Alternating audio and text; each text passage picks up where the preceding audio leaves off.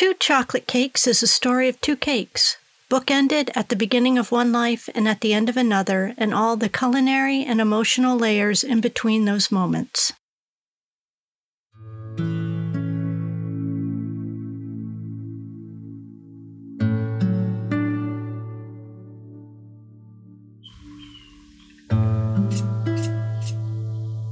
Quintana Roo's Tofu Scramble. We lived in Portland for just over one year.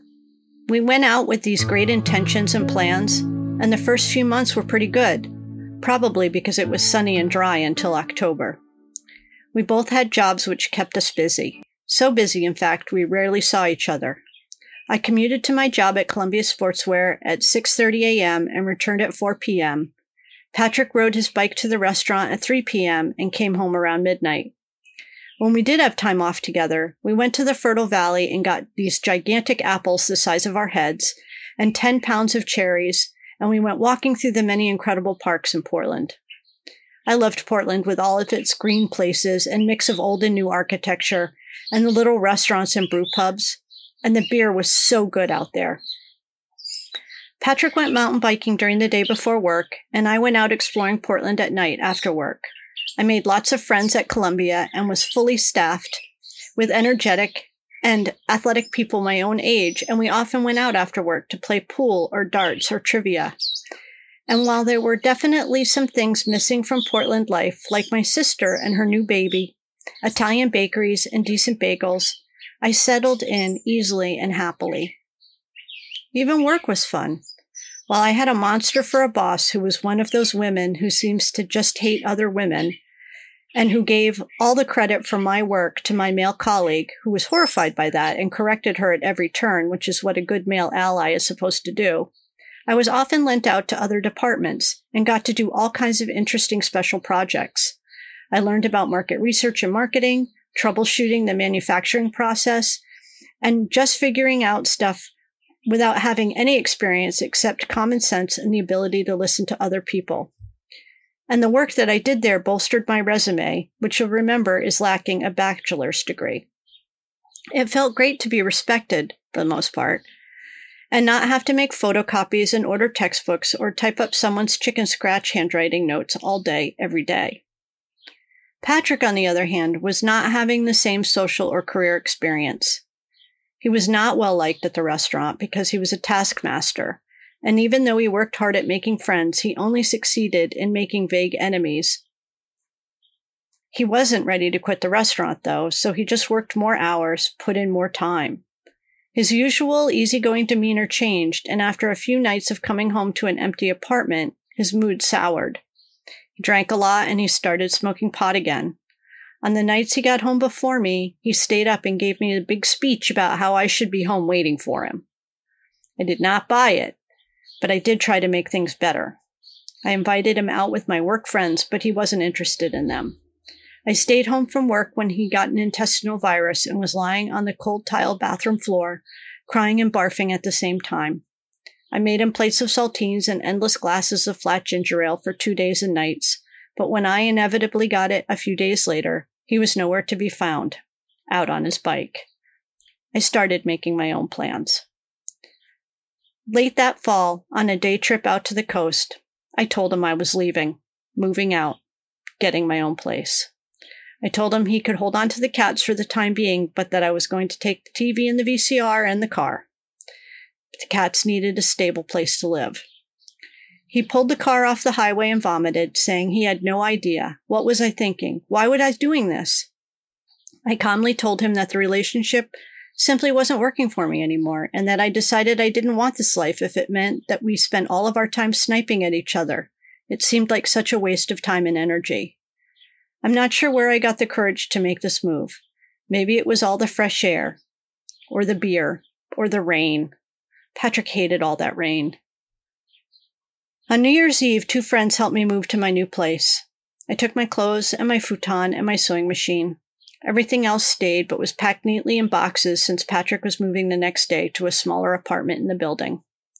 I sat on a milk crate and sniffled the few tears as the last load was put into Todd's truck.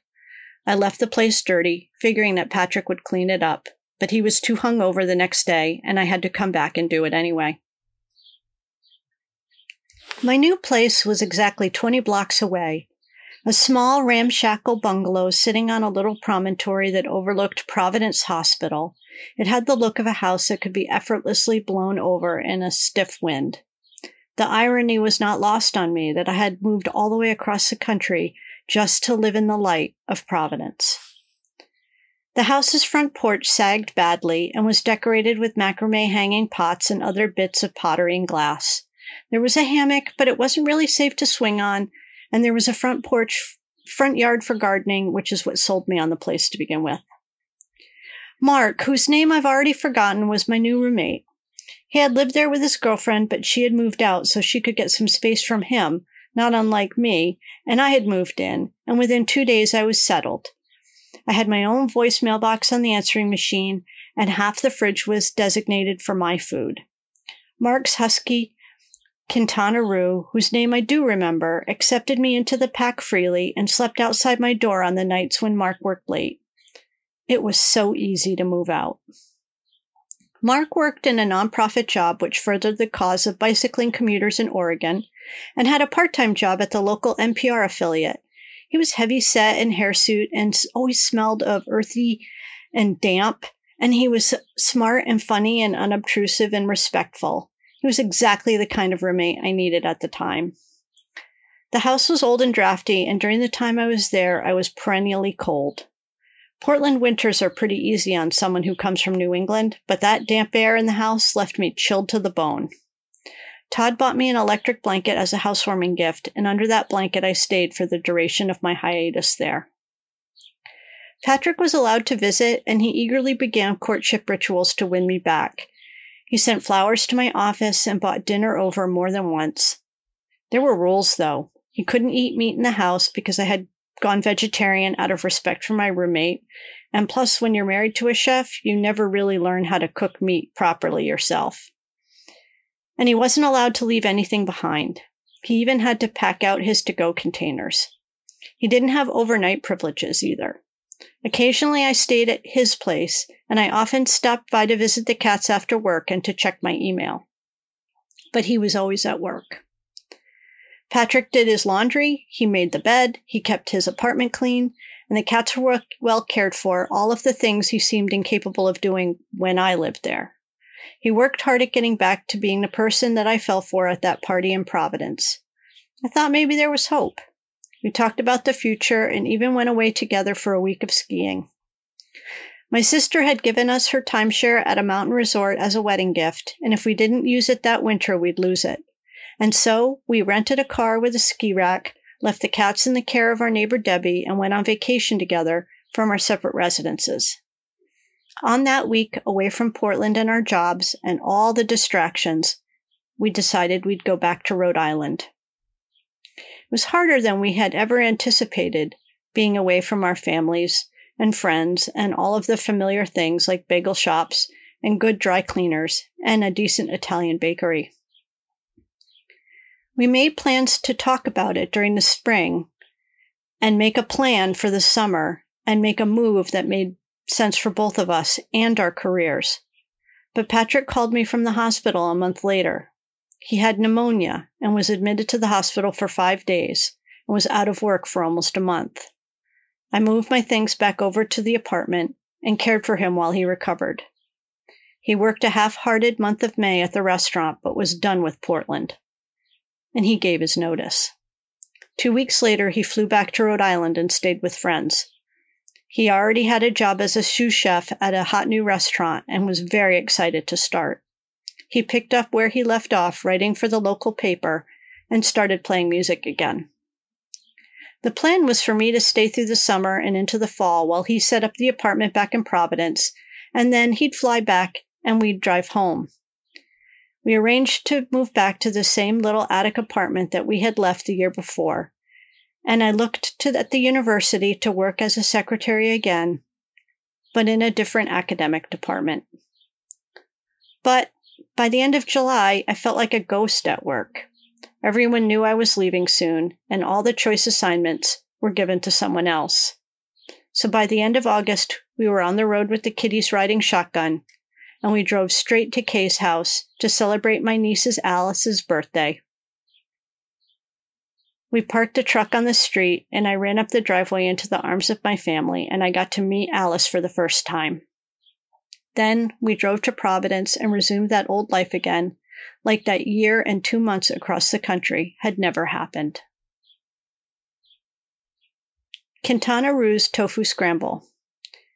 Four eggs, one half cup cubed tofu, firm, one small bunch of broccoli, chopped peppers, chopped mushroom caps, three tablespoons milk, shredded cheese, salt and pepper, hot sauce, optional.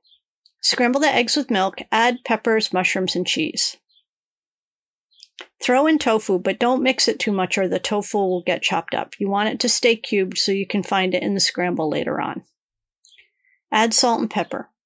Cook in a medium hot skillet, scraping constantly so nothing burns. Put it on a plate. Eat around the tofu. Put the plate on the floor, and the dog will eat the rest. Thank you for listening. For more information about the recipes you've heard here, including author notes, photos, secret tips, and more, please visit twochocolatecakes.com. That's two, the word two, chocolatecakes.com.